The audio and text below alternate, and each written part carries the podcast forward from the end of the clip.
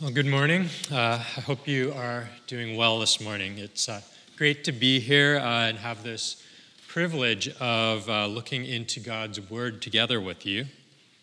If you'll grab your bulletins uh, and uh, follow along in our passage, we're going to be looking at the, the Psalms passage, which is kind of split into the two readings there.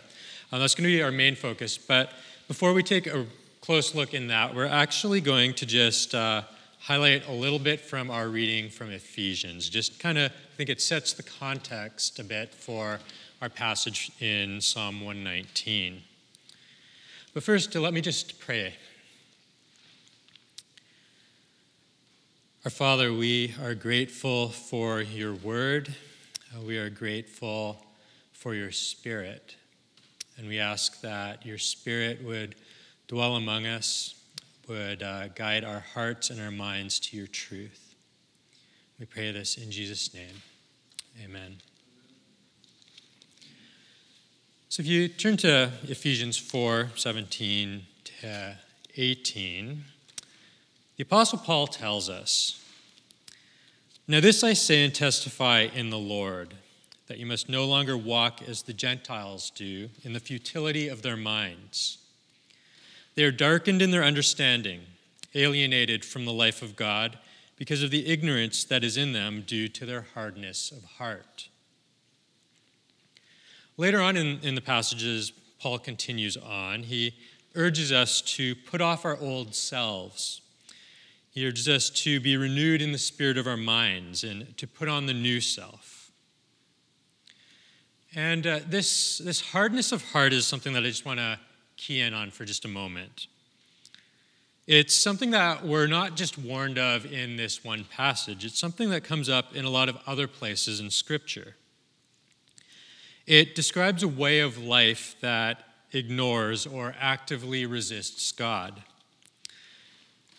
It is for a Christian something that we are to willfully resist. We're supposed to put it off. We're supposed to replace it with something new. The context of this passage is growth as a Christian. Take off your old self with its hardness of heart and put on your new self that is growing to be like Jesus. And this growth is what our passage from Psalm one nineteen is concerned with. The main idea that I hope we'll see is that God's word in Christ provides us a safe place for our heart to grow.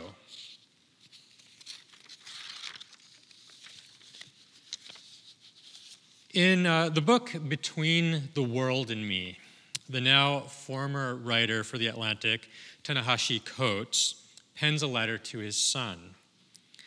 In this letter that examines his own experiences growing up in Baltimore, attending Howard University, and moving to New York City, visiting Paris, getting married, and having a child, he reflects on what it means for him as a person of color to exist in the present climate of the United States, and on what he wants to pass on to his son. Through his narrative, he paints a picture of the armor that he puts up to engage with the world, the protection that he needs against the injustices he faced in growing up in the shadow of the crack epidemic in Baltimore, and as well as facing many injustices of society that people like him face. He confesses that he's a materialist, that he's someone who doesn't believe in spiritual reality, that is, God and the soul and the like. And so as a materialist, he gives advice to his son. He says, our bodies are all there is to us. The spirit and the soul, he says, are the body and the brain. We therefore need to protect our bodies because that is all we have. So he says, here's how to keep your head up and your eyes open to, to look out for yourself. Yet at times, as he writes, he laments the fact that he actually lacks the hope that he sees among people in church. People of faith who face many of the same challenges that he has, but they face it with a hope that acknowledges the reality of the soul and, and spiritual reality, And, and a faith that's grounded in Jesus. There's something that's lacking in an understanding of humanity that denies our spiritual nature.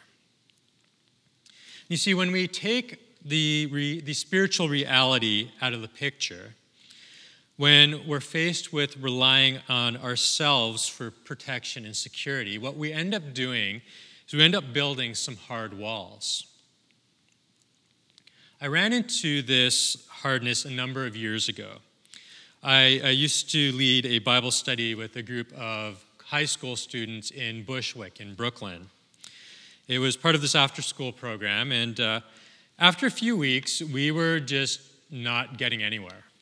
Uh, it was just kind of not connecting. I know some of you have had this experience before. But then what happened is I came across this book on the shelf in this library where I was staying. It was a book of poetry by the nineteen nineties rapper Tupac Shakur. For those of you who are not up to date on your hip-hop history, Tupac was, and he still is, kind of one of the most popular rappers of all time. He's controversial, but he's honest, and I think that's why he has such a following to this day. I'd found a poem that he wrote. It was called "When Your Heart Grows Cold." It's a poem about growing callous towards injustice and violence, hunger and loneliness. And in doing so, when your heart grows cold, you lose the ability to feel it all. Whether it's joy or hate or love or pain, you just don't feel it. You go numb. So, kind of out of curiosity, I, I read this, this poem to this group of students, and every single one of them identified with it. What it did is it gave voice to the hardness that they had put up to survive in some pretty tough circumstances. And from that time on, having named that hardness, we were actually able to start interacting with the Bible. It wasn't until we gave a voice to this hardness that defined them, that we were able to start moving forward and engaging with the Word.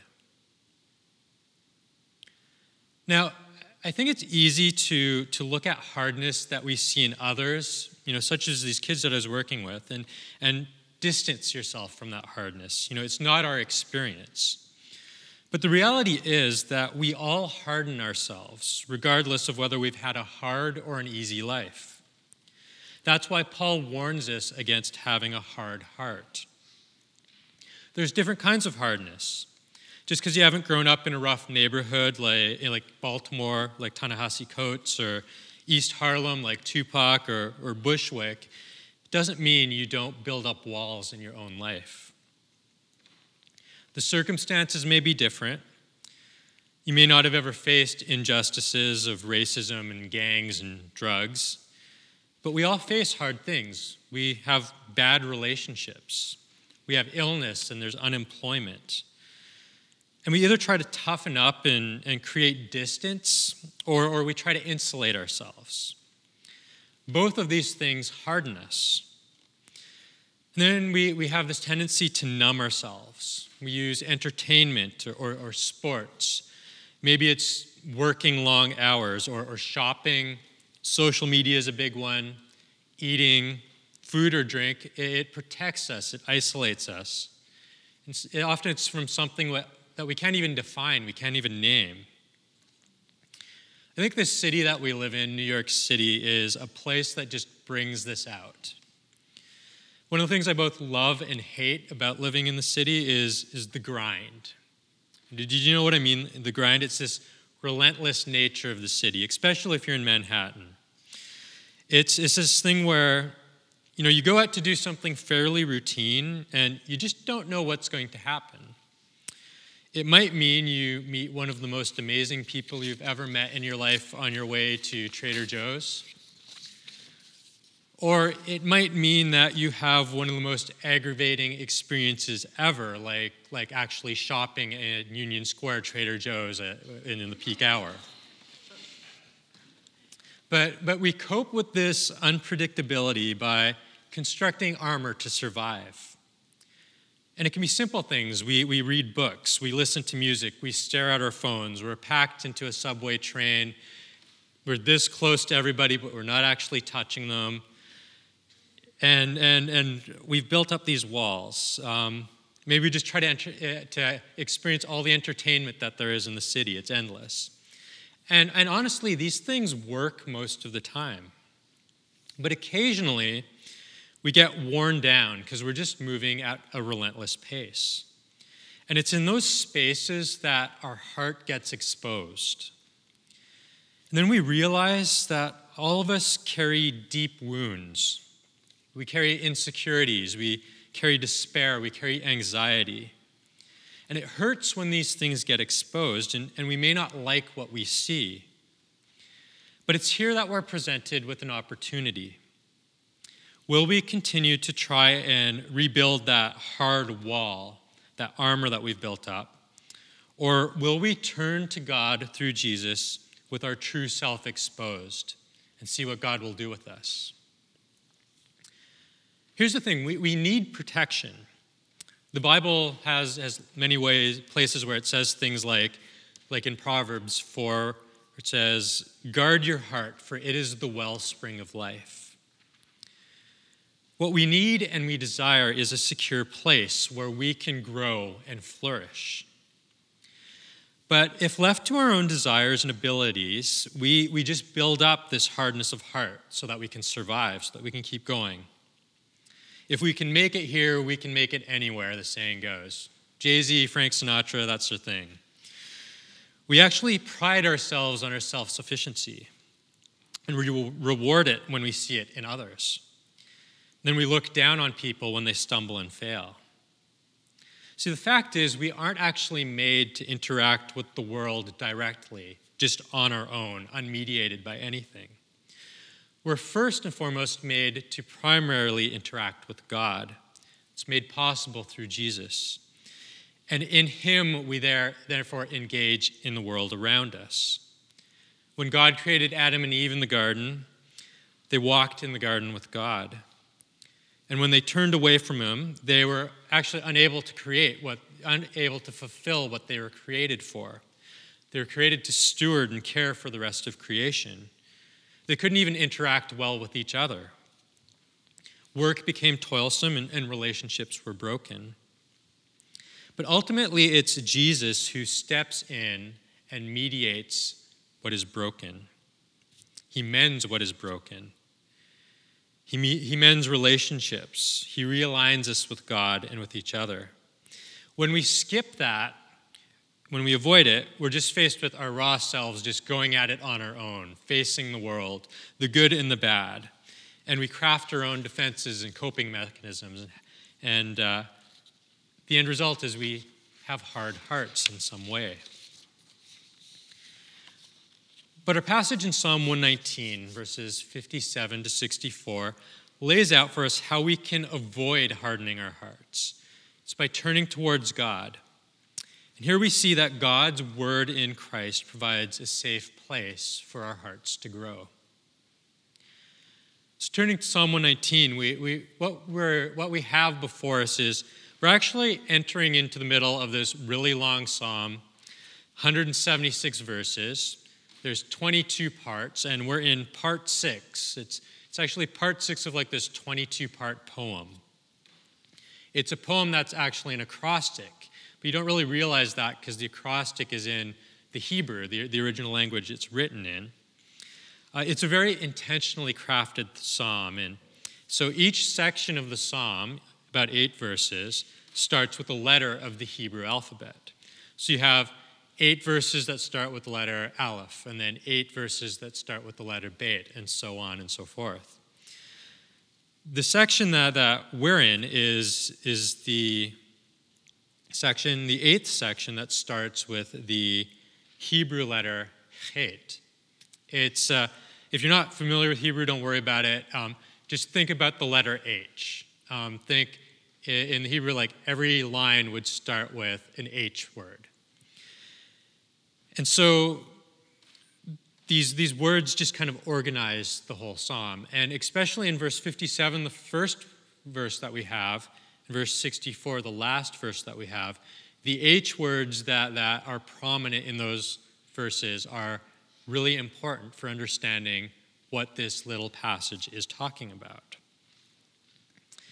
The, these are sort of the bookends that hold the whole section together. And then sandwiched in between the, these, these H words are a whole bunch of words, eight words, that are different ways of explaining the word word. Psalm, Psalm one nineteen is this giant meditation on the word of God. So, so jumping in into this psalm, uh, we look at the first H word. The first H word is this word halak. It's actually translated in verse fifty-seven as portion. So if you if you look at verse fifty-seven, it says, "The Lord is my portion. I promise to keep your words." So the psalmist starts us off here with some very deep, rich imagery. He's drawing on the story of Israel. God's people had endured a few hundred years of slavery in Egypt. And, and you could... Uh, You know, in, in hundreds of years of slavery, you, you build up this, this hardness. You, you learn to survive in this environment. And as uh, as it came time for God to, to lead his people out of slavery, kind of the hardships get ramped up and ramped up as, as Moses shows up on the scene and starts challenging Pharaoh.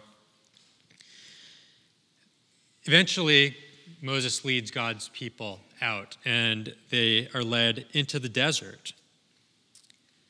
They're in the desert. Uh, it's this, this harsh wilderness. They're wandering around. But, but in there, God still provides for them. He provides for them by giving them manna. He provides for them by giving them water. Um, God leads them himself through the desert. He, he's, he's very prominent. He's the one providing for them. He's sustaining them. And, and this wandering um, goes on for forty years. forty years of wandering before finally they enter the promised land under the leadership of Joshua.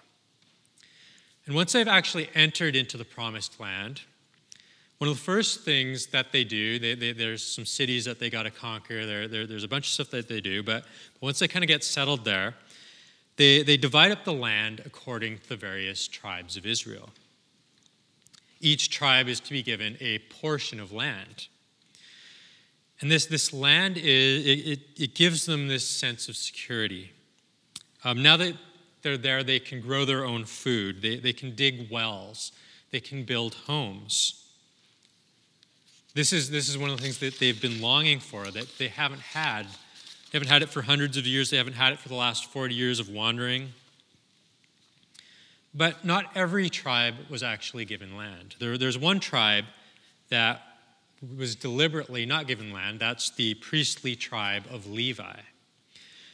The tribe of Levi is actually given forty-eight cities that are scattered throughout the other tribes. It's kind of like uh, the tribe of Levi is this reminder that God gives to the rest of his people, this reminder about where their true source of identity and security comes from. In Joshua thirteen, the tribe of Levi is told that their portion is not the land, but rather their portion is the Lord God of Israel. God himself is their refuge, is their safe place. It is, he's the one who takes care of them. He's the one who provided for them. He was the one, he's the same God who led them through the wilderness. And now that they've settled in a place, he's still to be their security. He's still to be, be their, their portion. He's a place where hearts can be healed and that they can grow. And, and a reading in John this morning actually develops this, this idea even a little bit further, uh, where Jesus talks about himself as, as the manna, the bread that comes down from heaven. You see that the, the security and sustenance is, is given by God himself. It's not, not so much about the place. It, it's about being with God. Now, knowing that God himself is our safe place, uh, what it does is it opens up for us this vast freedom in which we can grow and flourish in. It's this freedom of relationship. And we can sense this in, in the psalmist's responses to the proclamation that God is our portion. There's this exuberance that the psalmist has as he He promises to keep God's words in verse fifty-seven. He seeks God's favor in verse fifty-eight. He hastens to keep God's commandments in verse sixty. And, and this exuberance, it overflows in not just this, this relationship with God, but relationships with other people. The psalmist embraces God's law when the wicked are trying to trap him in verse sixty-one. There's this adverse relationship that's going on. And then he befriends God-fearing people in verse sixty-three, the people who keep God's precepts. We, we see here in, in, in this, this psalm that we grow and we flourish, not isolated on our own, not walled off from other people, from the world, but in community with others who are also in relationship with God. The thing to note about this community is that it's completely immersed in the Word of God. There's eight terms that are used over and over again throughout the entire of Psalm one nineteen. These, these words are word, promise, testimonies, commandments, law, rules, precepts, and statutes. I went over those really fast, and uh, the reason is, is that this passage that we have, it isn't concerned with drawing out all of the meaning from each one of these words. That's actually what the entire one hundred seventy-six verses of Psalm one nineteen is about. It's this meditation on it. But but in our passage, these, these words, the, these terms for word, are just put together very shortly and succinctly, and they're set in the context of this relationship with God, of the this, this place of Of, of God being our portion, our security. The reason, ultimately, that we have God's words, his commands, his instructions, his promises, are, are to point us to Jesus. Jesus who is the Word. Jesus who is our who is the, the bread of life, as it says in our John passage. And this, this evidences itself in our passage in a deep sense of worship that also comes through here.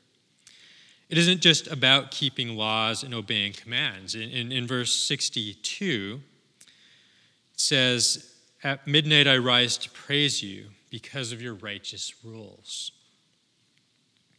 This is a, a very deeply personal psalm. There's, there's intimacy here. And this all culminates, it's all building towards the last verse, verse sixty-four. Verse sixty-four is where we have the, the second of the H words. Um, we, we have a word that in Hebrew is chesed. It's translated in, in our passage as love. Uh, in, in other translations, it's translated as steadfast love. What we, we've seen is, is we've started in, in our passage with God being our secure portion. He's our place of safety. And this creates this space where we're drawn into a passionate pursuit of God's word, where we can grow. And it leads us to God's steadfast love. We see in verse sixty-four that the earth, O Lord, is full of your steadfast love. Teach me your statutes. God's steadfast love is, is not some warm, fuzzy feelings that he has for us. It, It carries much more weight than that. I think that's why it's paired with the psalmist's request for God to teach him his statutes. Statutes is a word for decrees and pronouncements that a ruler makes. These are our permanent words. They don't change. I think this is getting at the nature of God's steadfast love. It's a covenant love. It's a love that's bound by the character of God. It doesn't change. It's, it's steadfast. I think this is seen when, when God called Moses to go to his people and lead them out of slavery. Looking back in Exodus six, God, God turns to Moses and he says, "I am the Lord, and I will bring you out from under the burdens of the Egyptians, and I will deliver you from slavery to them. And I will redeem you with an outstretched arm and with great acts of judgment. I will take you to be my people, and I will be your God. And you shall know that I am the Lord your God, who has brought you out from under the burdens of the Egyptians." God's love is it's unchanging, it's stable, it's secure. It's based on God's promise to accomplish what he desires. He promised his people he'd lead them out from slavery, and he did that. He sustained them through the desert. He sustains them as they enter into the promised land. I am the Lord. I will redeem you. I will take you. I will be your God. As we move back to our psalm, we see that this lines right into God saying that he'll be our portion. God pursues us. And so by the end of our psalm, God's steadfast love is actually seen to be expansive. It actually fills the whole earth. There's no escaping it. We're, we're bringing things back full circle to, to the beginning of our psalm. God, God is, is our portion, he's our security, and, and this is reinforced by this steadfast love that holds us fast to him no matter where we are or who we are. And this creates this space where we enter into deep fellowship with God, where we're healed and we're transformed and we're given direction. This is actually the, the opposite of hardening our heart. Hardening your heart is trying to protect yourself through isolation. It is, it's trying to protect yourself by holding everything close. Here we see that submitting ourselves to God, to his word, to, to Jesus, it actually opens us up to immense freedom. It opens up to the space to experience joy and love in a way that allows us to grow. It's this expansiveness that actually takes us outside of ourselves and, and causes us to look to others. Um, it, it, it causes us to invite others to experience this steadfast love of God, to experience this deep, deep, grounding, focusing relationship with God. I think someone who grasped this was Saint Patrick. Um, I'd like to, to as, as I'm kind of drawing this to conclusion, just leave us with, with one word that, uh, that comes from Saint Patrick. Um, that I think gets at the heart of all of this. Uh, most of us associate Patrick with like Saint Patrick's Day, you know, green beer and parades. Um, but there's there's a lot more to his story. Saint Patrick's story is it's just is very interesting. He lived in the fifth century in Britain. He was kidnapped by pirates when he was about sixteen years old and sold as a slave in Ireland. After about six years, he managed to escape and return home. But it was during those six years of being enslaved that he actually became a follower of Christ. Even though uh, his father was actually a deacon and his grandfather was a priest, uh, he'd lived a largely irreligious life up until he was kidnapped and shipped away. It was, it was in this, this context that he met Jesus. It, this word that had been planted in him by his family took root in, in this opposition, and it began to grow. When he returned home, God actually impressed on him to return to those who had enslaved him and to preach the gospel to them. And so he obeyed him. He obeyed God, and he could have resisted God's call. You know, it would have made sense to isolate yourself from your enemies, avoid them, and and go on with your life now that you've escaped. But instead, he turned to God through his word and, and returned to Ireland. And, and sometime in the fifth century, during his ministry to his former captors, he penned a prayer that has come to be known as Saint Patrick's Breastplate. The content of this prayer reveals the intimacy of knowing Christ and, and the necessity of his protection. God's word functioned to provide the protective boundaries he needed to grow, which fostered in him the desire to bring the gospel to Ireland. Now, we may not face a situation like former slave masters and, and that sort of thing, but, but we are sent out into the world, you know, and it's not necessarily going to be an easy go of it. But when we're sent out into the world, we, we need to be bound to Christ as we do that. So with that in mind, uh, let me just read the final two stanzas of this prayer of Saint Patrick. Uh, it, it's a very long prayer. I'm just going to read the last two two stanzas of it, it as as we close.